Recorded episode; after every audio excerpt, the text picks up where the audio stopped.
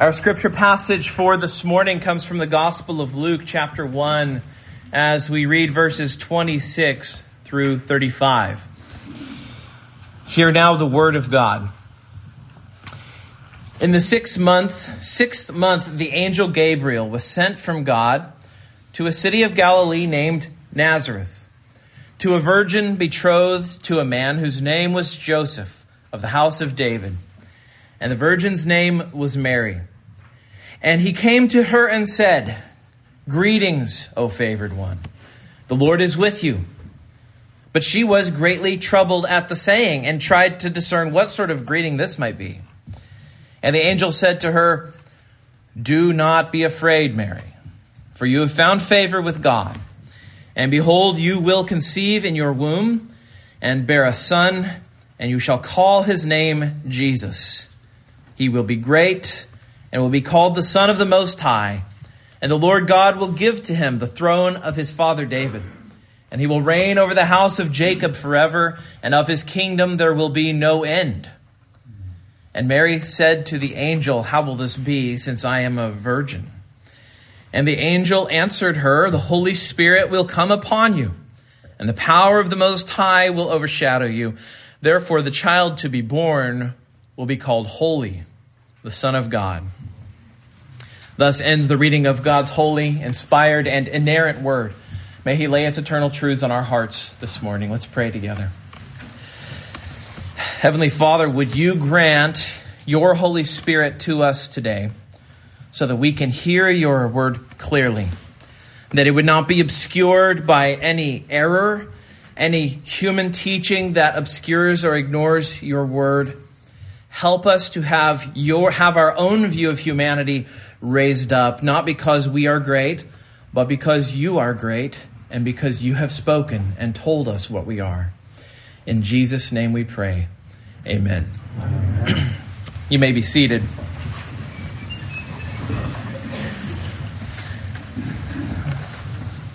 What I often do is I write the sermon and then I write the introduction. And after I wrote today's sermon, I decided I should lead off by asking your forgiveness. Because we just read one of the sweetest, most memorable, most, if I can make up a word, because I do that sometimes in the pulpit, Christmassy, or read one of the most Christmassy passages in the Bible. And yet I'm about to bring something up that seems about as unchristmassy as you could possibly imagine. And the reason I'm going to do that is because we as human beings living in the Western world have a problem and we have a dilemma, really. And if I could give away the ending, I think Christmas helps us solve that dilemma. At least if we're willing to hear what it has to preach to us, if we hear what it has to say to us. And here is the dilemma. We are in the midst of a genuine crisis over what it means to be human in the West and over what it means to be a person. And as it becomes less and less plausible to people that we were made by a creator and that we were made in that creator's image, we find that Westerners also increasingly struggle to believe that we as human beings are really special at all. And to, to show you this problem, which I think Christmas helps us to answer, I need to turn to a rather unfestive topic artificial intelligence. You didn't know I was going there, did you? I told you this wasn't going to feel right, at least not at first, but bear with me.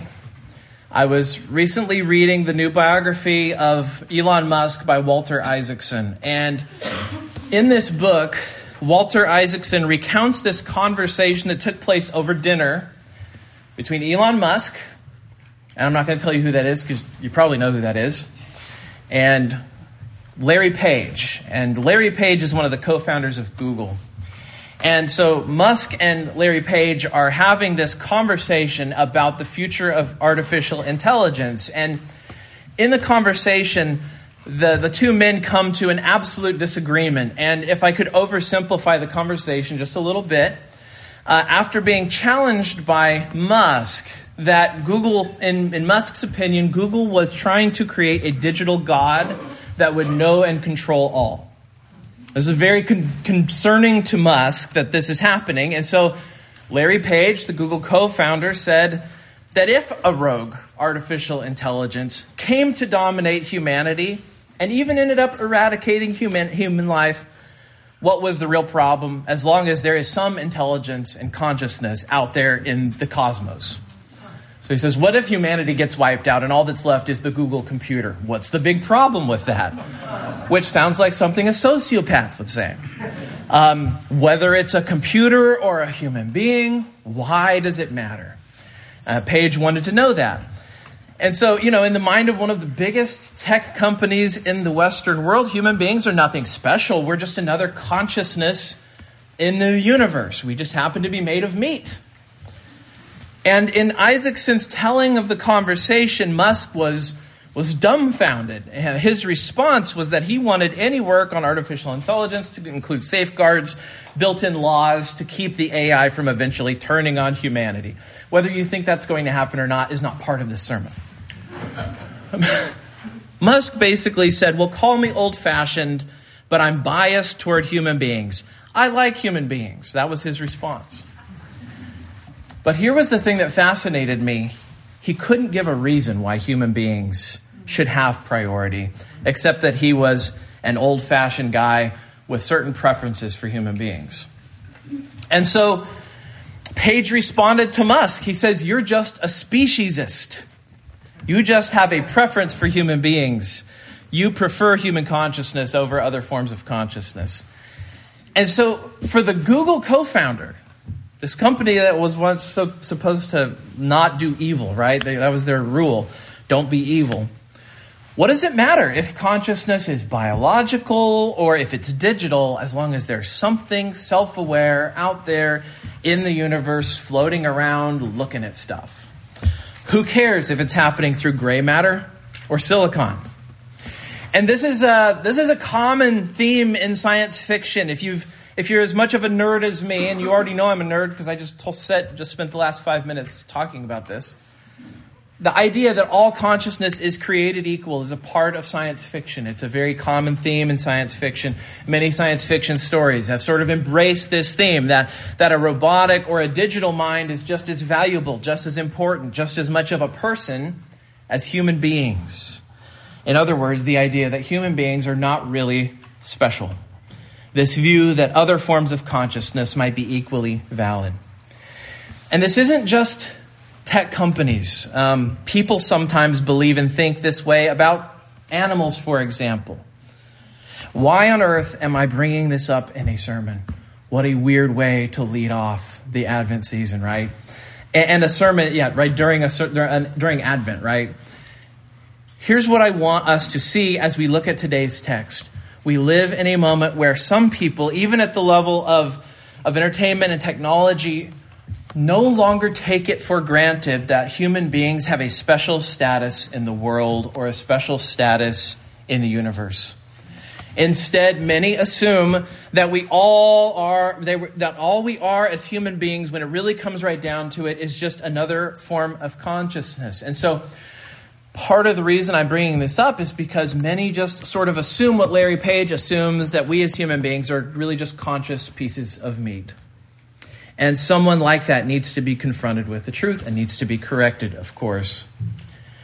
But there's another group that needs corrected. And, and this is because there are others who, like Musk, believe that there is something special about human beings. And I, I take it for granted that most people are in this category. They believe that human beings are special. There's something important about human beings. And yet, if I could use Elon as an example, he's somebody who is not a believer in God, who normally, in most interviews, identifies as some form of atheist or agnostic.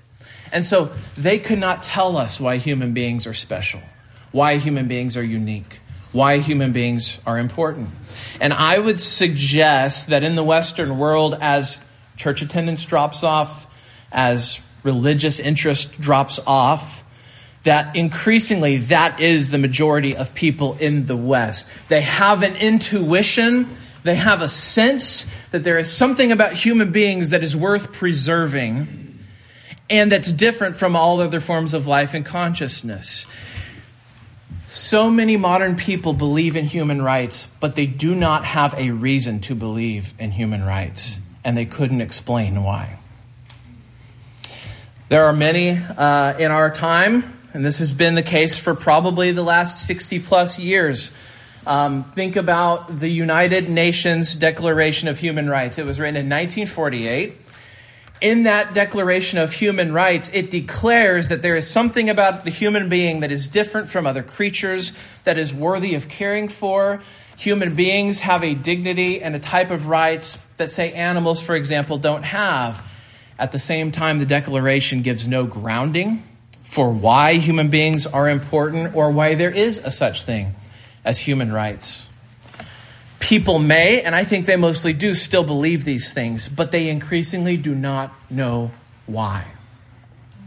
I know that it's wrong to enslave another person. I just couldn't tell you why it's wrong for someone else to enslave a person. I know it's wrong to kill an innocent person. I just couldn't give you the reason why it's wrong to kill an innocent person. And then, as the explicit biblical vision of humanity that we sort of inherited as Westerners, as it is sort of eclipsed by a modern approach that still wants to believe in human rights, but sees no design, sees no purpose, sees no meaning. And as we decide that we somehow have the right to declare our own identities and our own meaning and our own purpose, we unknowingly are sawing off the branch on which we stand. Modern people, and when I say that, it's pressing on us too. It's not just those out there, it's pressing on us too.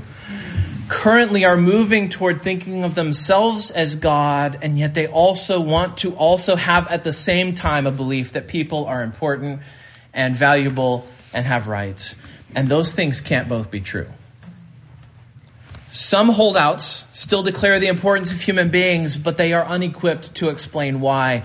Even if they couldn't explain it, they know, they still assert somehow human beings are special and important.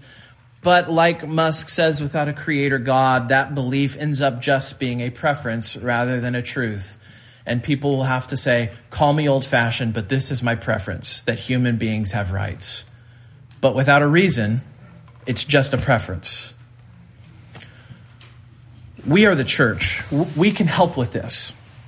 Because part of our purpose is to serve as a testimony to the world around us. The, the world is, is right that human beings matter, but the world is also confused.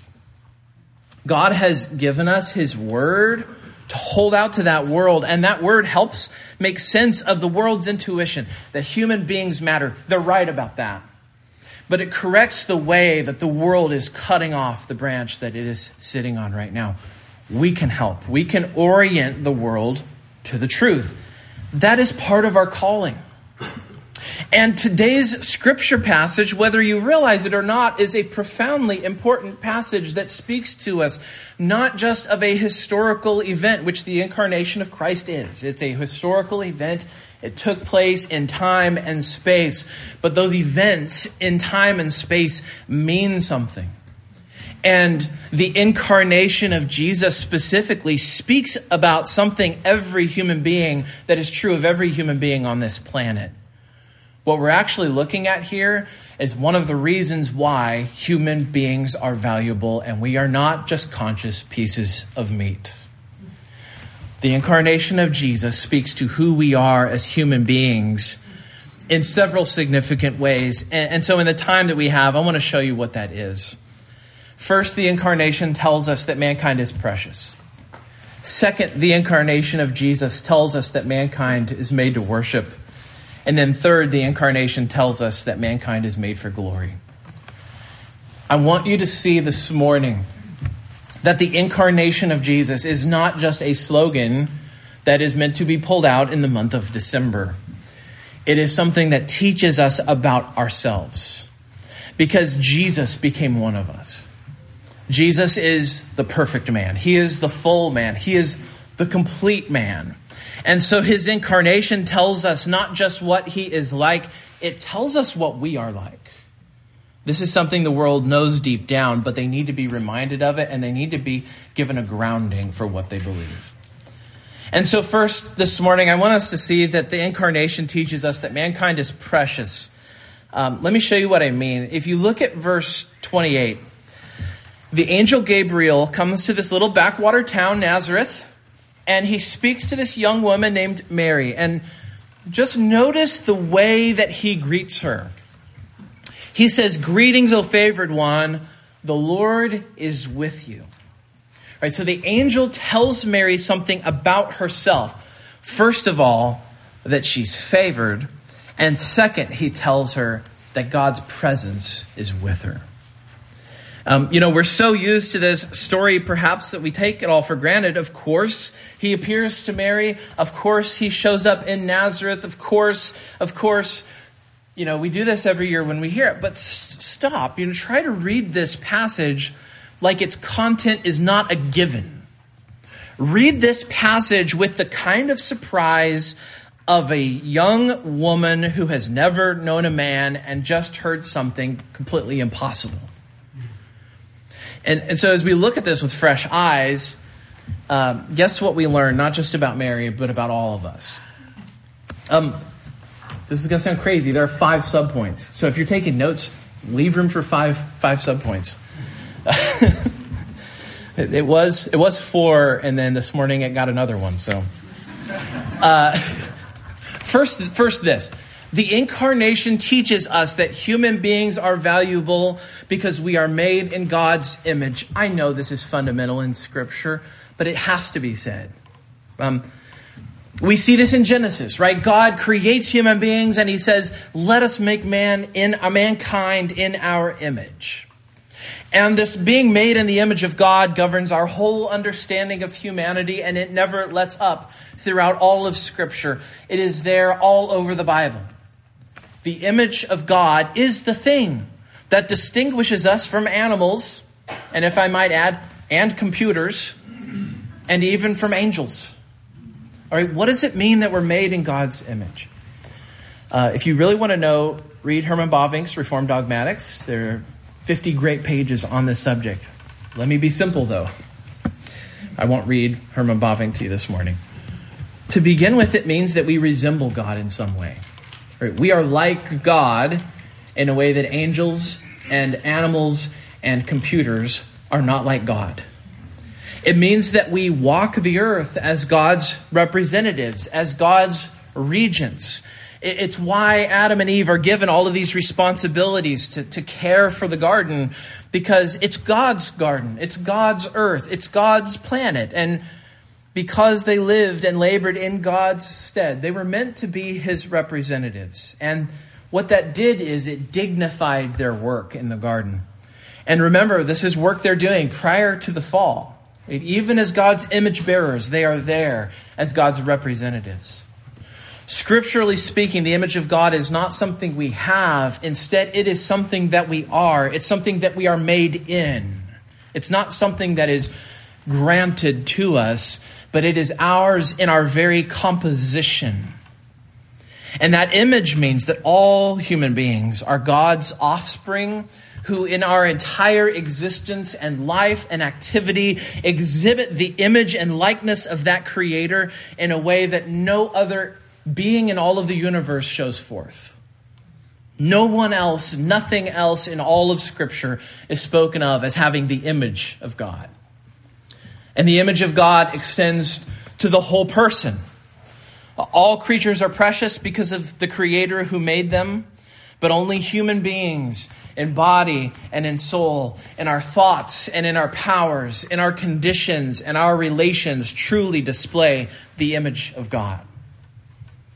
Jesus, in his incarnation, then enters into the same condition and bears the image of God himself, even as a person who is fully God.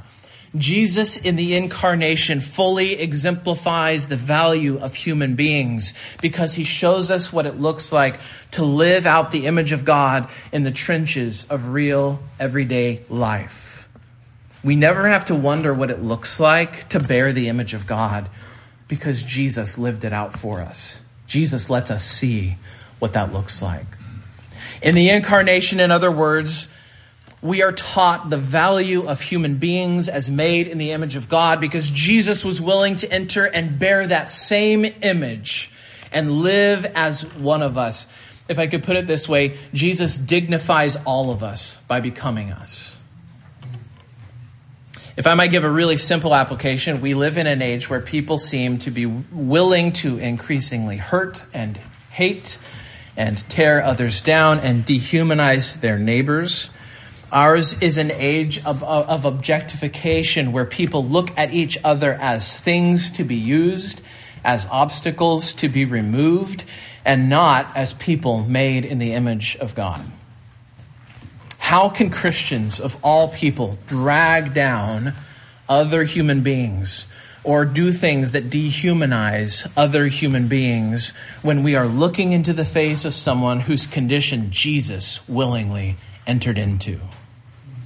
We cannot dehumanize or devalue someone in whose own shoes Jesus willingly chose to walk.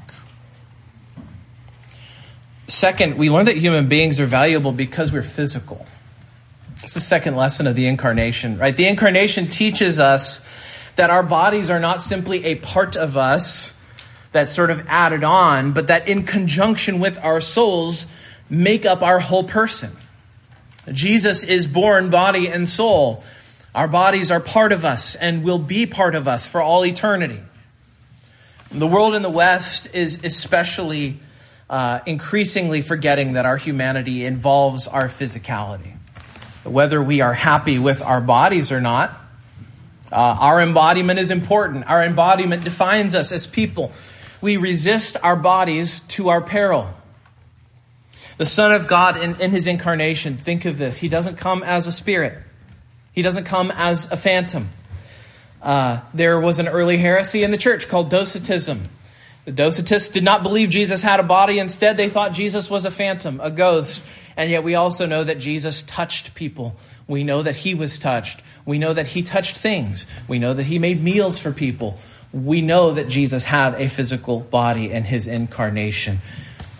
Our bodies are a part of what it means to be a human being.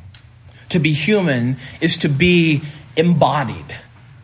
I know this sounds so basic that I, I hope you, you're not tempted to fall asleep at this. Because the Western world is not falling asleep at this part, because this is the part where they've completely gone off the rails.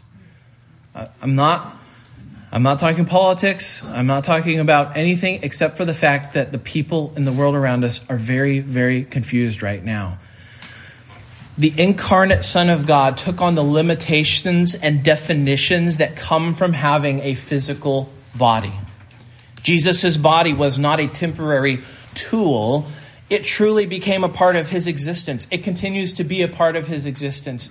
Our Lord Jesus still has a body. Right? Ours is an age that is increasingly convinced that our bodies do not matter, that our bodies must not define us, that our bodies do not control who we are or how we should think about ourselves. We are increasingly told that it is acceptable to define ourselves in opposition to our bodies as though our bodies are some kind of cancerous growth or some kind of malformation. And what is happening is a generation that doesn't know what it means to be human. This is not something that makes me angry, it's something that makes me sad.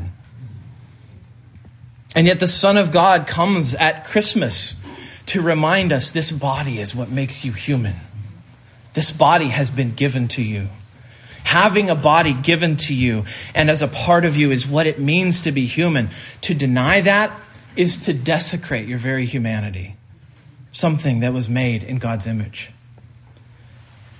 See, the Son of God is born into this world, and he shows us that we all have a given nature that we don't get to choose, and we don't get to have control over it. Instead, we live with it. We are, we are, you know, we are, we don't have control over our bodies. We are either born tall, or we're born short, or we're born round, or we're born thin. We're dark skinned or light skinned. We're male or we're female. We live in the bodies that we were given. They're granted to us, they're given to us by God. And the incarnation teaches us that Jesus was born with a body. We don't know if he was short or tall or round or thin, but we know that he had a body. And the body that he had was the body that he was and the body that he is. His body was not just a tool or an instrument, but it was him. It was him. So that when his body suffered, he suffered. So that when, he, when his body bled, he bled. And this is why it is a tragedy for human beings to see their bodies as something that is malleable, something that is optional, something that is restricting or imprisoning, that needs to be denied or transcended. Because when this happens, all manner of confusion and even desecration of human beings becomes the result. Human beings are valuable because we are physical. The incarnation teaches us that. Jesus willingly enters into an embodied existence. Third, in the incarnation, we learn that human beings are valuable regardless of culture or economic or social status. I know that might sound very, I don't know, modern talky, but think about this. God sends this angel to speak to a woman who was really the lowest of the low from a cultural perspective. Think of Mary. Mary is a, socially speaking, she's nothing. She is a nobody. She's not married yet, so she doesn't have the real protections of a man in first century uh, Israel. She is a woman, so she's already at the very low end of Israelite society. She is poor. She's a poor maiden. She's about to be the son, uh, the wife of a carpenter. All right. I still don't see the cash rolling in in their future. Um, we know that when they went uh, to make offerings at the temple, that the offering they gave was the offering of a poor family, not a wealthy family. And people have always had this preference for the upper crust of society. We have this preference for the clean people, the financially well off people, the people we feel that can really benefit us. And in James 2, James pushes back on this tendency toward partiality that we so often think of showing. Uh, think of how James applies this truth here. Uh, my brothers, show no partiality as you hold the faith in our Lord Jesus Christ, the Lord of glory. For if a man wears a gold ring and fine clothing comes into wearing wearing a gold ring and fine clothing comes into your assembly, and a poor man in shabby clothing also also comes in. And if you pay attention to the one who's wearing the fine clothing and say, You sit here in a good place, while you say to the poor man, You stand over there, or sit down at my feet. Have you not then made distinctions among yourselves and become judges with evil thoughts? Listen, my beloved brothers, has not God chosen those who are poor in the world to be rich in faith and heirs of the kingdom, which he has promised to those who love him? But you have dishonored the poor man. What we learn in the incarnation is that even Jesus came as a poor man born to poor parents, and by, by him doing that, we learn that human beings are valuable regardless of cultural, economic, or social status. He intentionally comes at the lowest place of all, in the lowest society of all, to the lowest woman of all. Fourth, we learn that human beings are valuable regardless of where we live. Mary is living in Nazareth. In the first century, nobody cared about Nazareth. The nearest major city to Nazareth at this time was a two hour walk to the northwest. It was a town with very few natural building materials. It was a rough climb to get there. It had soil that wasn't good for farming. And so it was this town that would never really become prosperous. It had no natural resources that the residents could turn into money, right? There's there aren't trees to chop down. It's, it's difficult to quarry. This is just not a place where there's a lot of financial resources. And, and actually, I, as I was researching this, one of the things I found out was that first century Nazareth was, was really nothing. Um, the ESV Archaeology Study Bible, listen to what it says. It says, the first, uh, what we've been able to dig up in first century Nazareth, Nazareth implies a small agricultural town, fairly typical of others found throughout the region, with nothing particularly distinctive about it. Um, Nazareth is not mentioned in any other first century documents that we have found except the Gospels. If it weren't for the Gospels, we wouldn't have anything from the first century that mentions Nazareth. Mary lived in a place that was forgotten by most and unimportant to all. And yet, the most precious person ever born is born there. He lived in the backwoods little town. And so, what we learn is that human beings are valuable in the sight of God regardless of where we live. Uh, we may live in a gigantic city that's brimming with influence, like New York or London. We, we're valuable as human beings anyway. We may live in a rural setting like Nazareth. We're valuable as human beings anyway. There are very few ways we can put this truth in a few ways we can put this truth into practice. One is simply remember believers who are in faraway places, who are in forgotten places, um, places that have lost manufacturing, and they're seeing an exodus of young people. That's the town I grew up in. When I was a kid, I was sad because I lived in a town nobody wanted to live in. People did not move to Stafford, Kansas. Uh, people moved out of Stafford, Kansas. Uh, and, you know, to watch the town around you sort of disappearing and fading is a sad thing to have happen. Um, we need to pray for believers who live in places where people are forgetting them. Um, people who may feel very hopeless because of where they live for one reason or another. We can pray for them, we can love them. We can ask God to protect us from any sense of superiority because we do live in a city. I think city dwellers can feel better than country dwellers.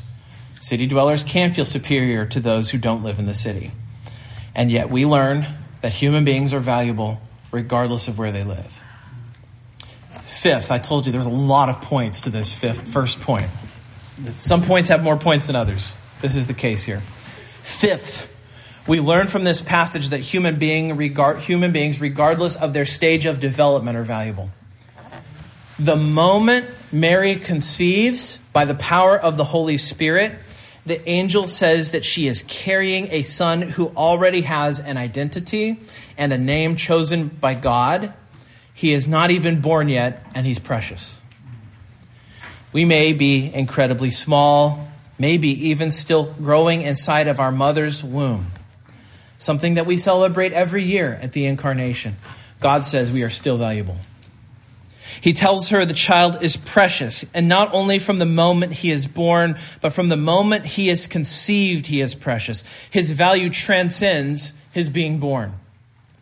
In other words, just like Mary is valuable, whether she is in Jerusalem or in the backwoods of Nazareth, Babies are valuable to God too, whether they're outside of the womb, breathing on their own, or whether they are inside their mother, depending on her for all their life and nutrients. This is not politics. This is ethics and morality. This is good and evil. This is black and white. How that's put into practice is politics. Now, I realize when I point out something like this that there is likely someone in my hearing who has been affected by the subject of abortion. I want to leave no confusion. There is forgiveness, there is peace for those who have made terrible choices in their life. I am grateful that we can all bring our sins to the throne of grace. We can all repent of our sins, and we can find the peace that Jesus gives. Our sins do not have to follow us through our life. We can come to God we can confess what we've done, and He will receive us and He will forgive us. And if we do this, God will wash us clean. And He promises to treat us not only as if we never sinned, He will treat us better than that. He will treat us as if we have lived the good life that Jesus lived. That's the gospel message. Not just for those who have had abortions, but for those who have hated their neighbor, for those who have stolen, for those who have broken God's law in any number of ways, for those who have shown preferential treatment for the rich over the poor. There is peace for all who repent and turn to Jesus. That is not a cliche. It is not a cheesy one liner. It is not something I am obligated to say in every sermon. It's because it's true. And it's because every person in this room has sinned. And it's because all of us have had to bring things to God that we have done wrong. And we all need it. But knowing that others may have done something God says is wrong should never make us shy to speak where God has spoken. Life is precious. This is a statement of moral truth. It has potential political implications depending on what one does with that information. But this is the case with every moral truth. It should not stop us from reading the scripture it should not stop us from hearing God speak about such moral realities. All five of these arguments are part of the first overall truth that need to become part of our own hearts and souls so that the next time we're sitting at a table with someone who thinks that a giant robot could take over the universe and it's fine because human beings don't really matter, we at least could come back with something that is true, something that we know is real. Human beings are made in the image of God, human beings are embodied, human beings are important to God, they're important to our Creator. We're not just like every other consciousness in the universe. But there's more that the incarnation teaches us that I want us to see. And the second thing is this the incarnation teaches us that mankind is made to worship. Uh, Jesus enters into our condition the moment he is conceived, and, and he, he, he becomes uh, one that lives among us once he is born. But we see the worshiping life of Jesus in Scripture. We see the worship of Jesus all over the Bible. We see it in Jesus' worship of God. Uh, we see Jesus showing up uh, and showing us what a true human being is meant to do. What does he do? What does he model for us throughout his entire life? He models for us a life of worship to the Creator. Um, we see the worshiping life of Jesus in a few ways. One of the ways is this in the Gospels, we see Jesus attending corporate public worship. Jesus goes to corporate public worship. We have records of a number of occasions where Jesus enters the t- temple complex. So, along with the other Jews of his day, the temple is meant to be a place for the worship of God and for prayer. In fact, Jesus at one point says that the day that day after day he was in the temple. Jesus is in the temple, in other words, day after day is another way of saying constantly. When he is in Jerusalem, the place he wants to be more than anywhere else is in the temple complex. He wants to be in the place where God is meant to be worshiped. And that's because Jesus worshiped God. Jesus worshiped God. He's showing us that human beings are made for that. He doesn't just worship God in the temple, he worships God in the synagogue. Uh, remember, the synagogue in Jesus' day was the place where the Jews worshiped, especially those who are not in Jerusalem. Most of Jesus' life, he is not in Jerusalem. He is, he's in Galilee. He's in the backwoods, uh, as we talked about. There were synagogues all over Israel, and Jesus worshiped in them frequently. 41 times the Gospels mention the synagogue. At least three times Matthew's Gospel records him on different occasions going into various synagogues. He goes certainly to teach, but he also goes to pray and to sing and to hear the scriptures read. And certainly Jesus would have sat under the preaching of the word by other rabbis as well. Um, Jesus attended public worship. And if there, there was, eh, think about this. If there was anyone in all of Israel who could have said, you know, really, it's about just me and God. All I need is my me time between me and God. If there was anybody in all of the human race who would have the right to say, really, it's just me and God, I don't really need church it would be Jesus. Um, there is, he is candidate number one for that. And yet, Jesus desired to worship corporately with God's people. We are not better than Jesus. You are not better than Jesus. I am not better than Jesus.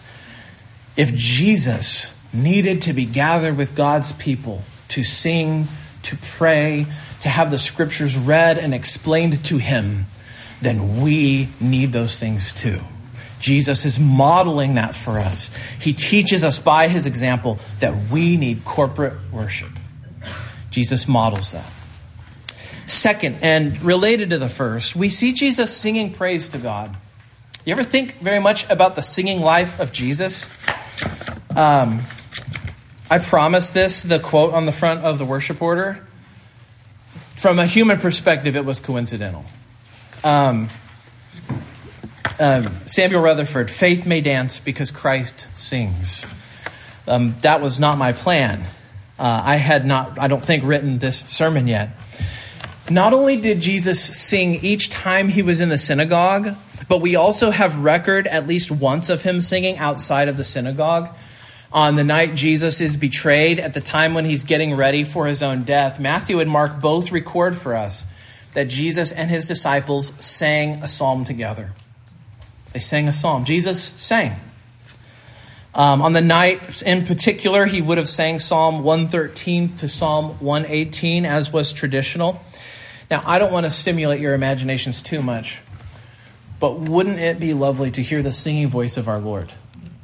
To hear him sing, uh, to hear him using his human voice to the best of his human ability to praise his heavenly Father. He must whenever we're, we're, about, to have the musical showcase this afternoon, and all of the, those who are going to be playing practice and they labor hard and, and they put a lot of effort into um, their musicianship. And they do that because it's important to them. Could you imagine the singing voice of a man who cares to the maximum that he worships his Father well in the way that he sings. Jesus must have sung beautifully.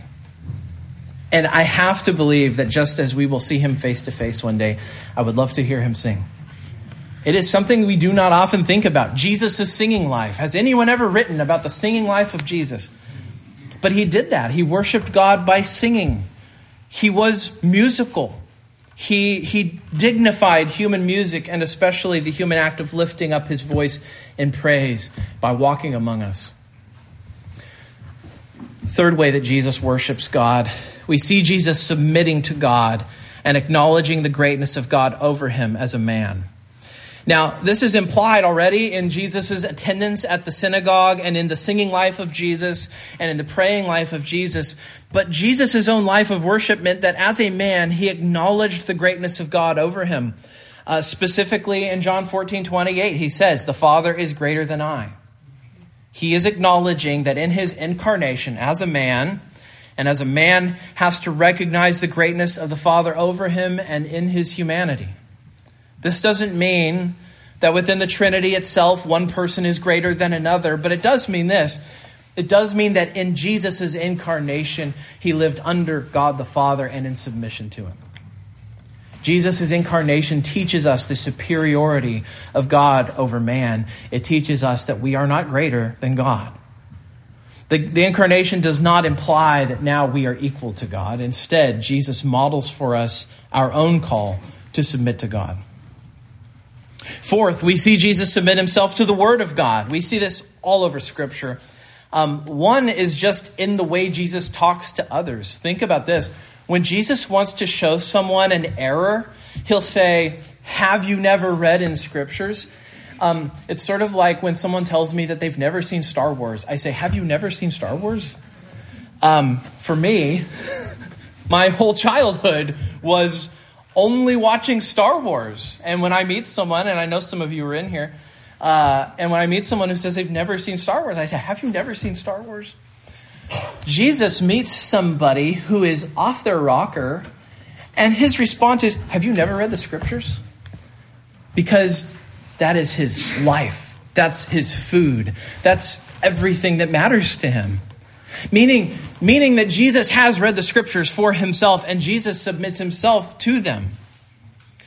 And you know, other times Jesus settles, settles disputes by saying something like, You are wrong because you know neither the scriptures nor the power of God.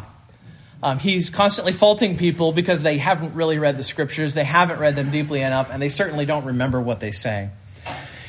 Jesus expects his listeners to follow his lead in reading Scripture and submitting to what God says through Moses and the prophets. It's one of the ways we see the, the, the uh, see Jesus worshiping in his incarnate life by modeling for us the reality. If our own incarnate Lord worships God by submitting to the Scriptures, I ask once again, are we better than him? Fifth, and we see Jesus praying. We see Jesus praying, which is itself a form of worship. Um, I don't think I need to belabor this, but sometimes we forget that prayer is worship. We uh, think of how Jesus taught us to pray. Jesus tells us that we should pray, Our Father in heaven, hallowed be your name. Jesus is a frequent prayer. He prayed a lot. He went away by himself to pray. See, he did believe me in God, but he didn't believe that him and God meant that he should never corporately worship. But he did go away, and he would go away and he would go to pray. And in that sense, Jesus is setting an example for us. He showed us that a life of prayer is a life of worship, and a life of worship is a life of prayer. Even as we're praying, what are we doing? We're proclaiming God's greatness. We're proclaiming our submission to Him. We're proclaiming our need for Him, and therefore His greatness to answer our needs. And so we're giving Him glory, we're giving Him worship when we pray. And that's what Jesus did with His life as well. The incarnate life of Jesus is a life of rich worship. It's all over the Gospels. And, and I'm really just scratching the surface. It's why this sermon really could have easily gone longer than it already is. Why is all this important? Because as Jesus lives this worshipful life, he is showing us that worship is not something we do simply because we're fallen, it is something we do because we are creatures. Worship is not something we owe because we are fallen, it is something we owe because we are creatures. Adam and Eve, if they had never fallen, would have still been obligated to worship their Creator. We were made to worship. This is why in heaven, even after we've been redeemed and we are no longer fallen and we are washed in the blood of the Lamb, we will still worship because worshiping is what creatures do. And we know this in part because even the perfect man, Jesus Christ, lived a life of worship.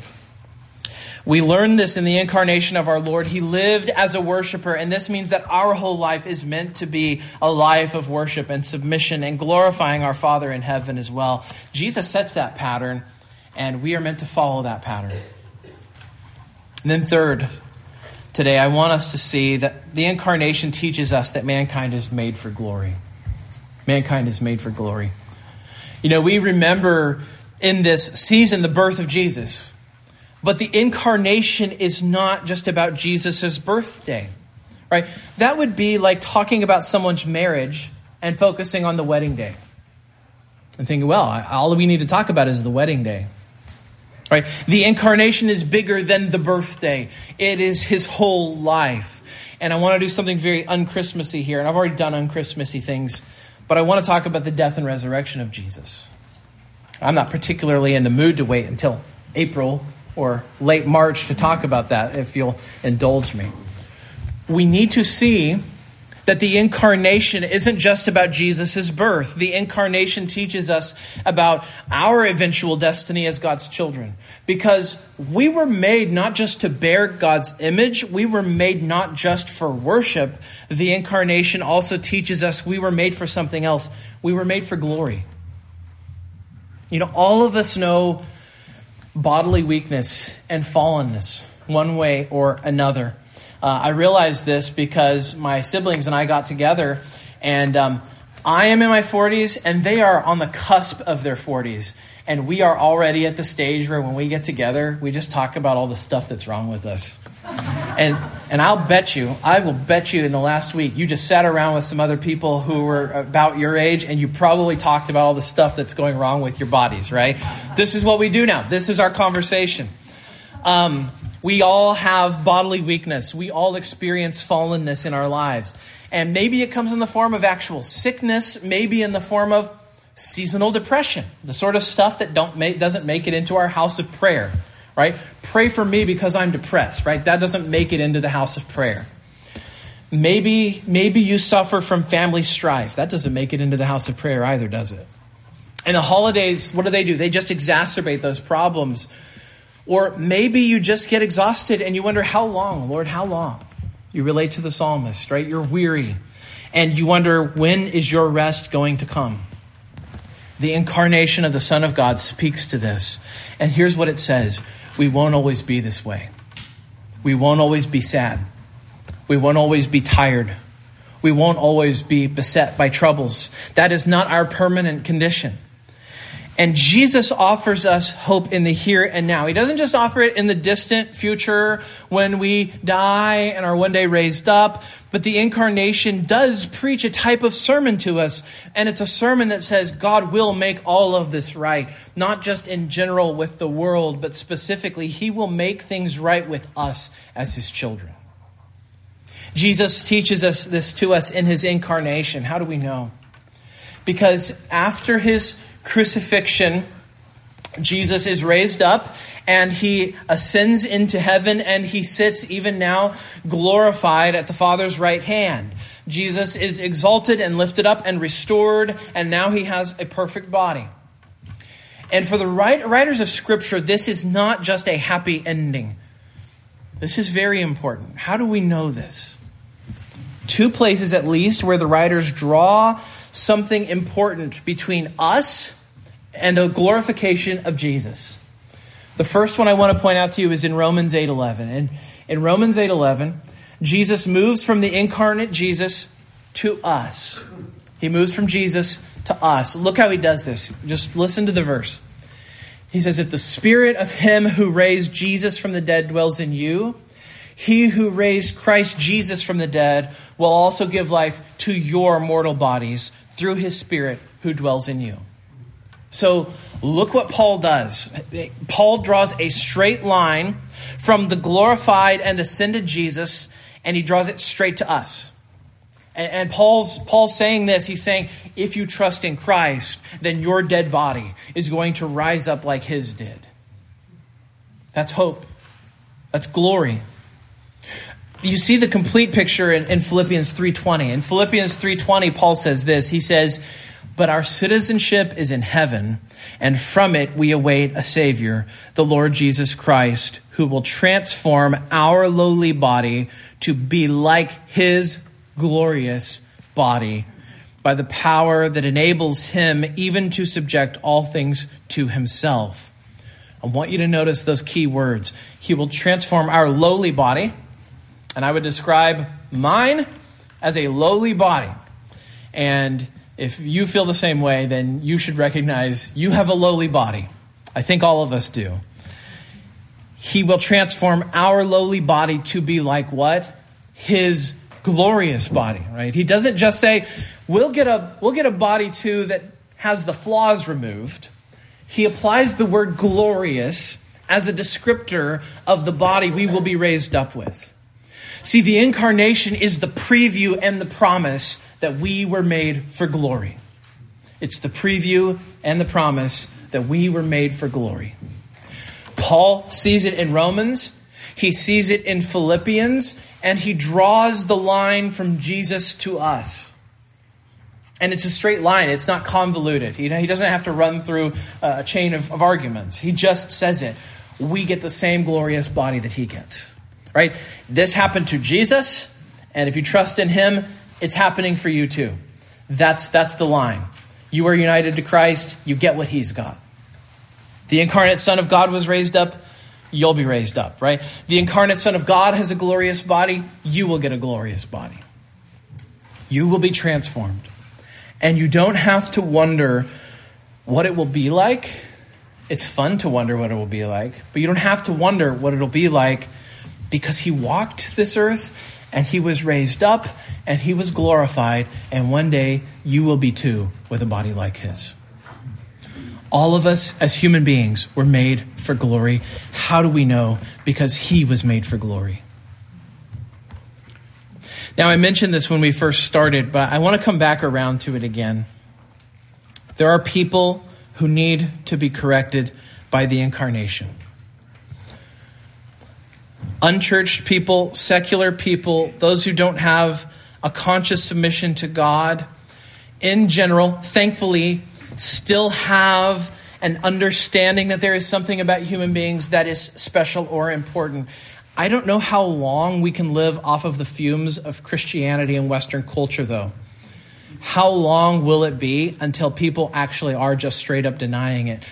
It's sad to say it's already happening but we still have hope. We still have hope that people can hear these truths and still believe in it. We benefit from people's belief in human rights, even if they can't explain them. People still have this sense that human beings are special and have rights.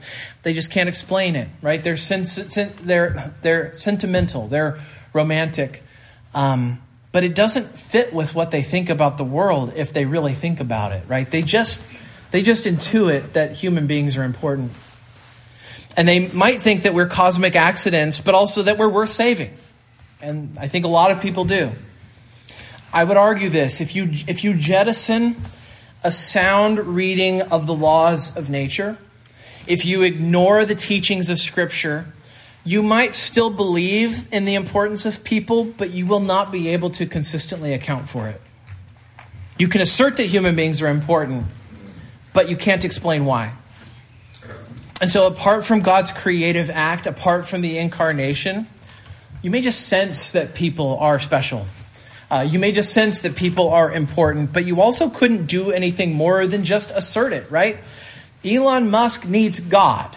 He asserts the importance of human beings. He just can't say why they're important. God is the missing piece, the Creator is the missing piece.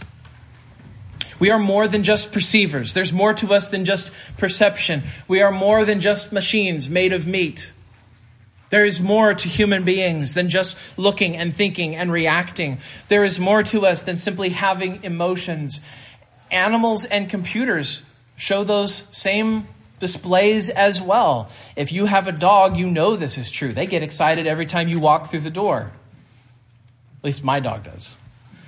Um, they can think, they can reason, right? They, they get depressed even. Uh, they learn when mealtime is. Um, they know how to listen and obey. Not my dog, but your dog's probably. Um, they can remember uh, things. What's the difference? What makes mankind different? Well, the difference that we've seen already is found in the reality of the image of God and the fact that God chose to become one of us. He chose to become a human. He chose to walk this earth as a man.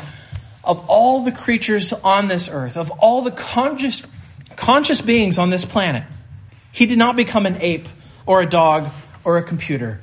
He became a man. He lived among us as a man. He walked among us as a man. He looked up at the same moon and the same sun that we do as a man. He worshiped as a man he prayed and sang as a man. And he forever is both God and man in the person of Christ. The incarnation is not only an incredible miracle, along with the resurrection, it is the pinnacle of God's acts in this world, the very height of his power and wisdom. But the incarnation is God himself coming to us, setting his stamp permanently upon humans as his creation, and saying, Mine forever. Let's pray.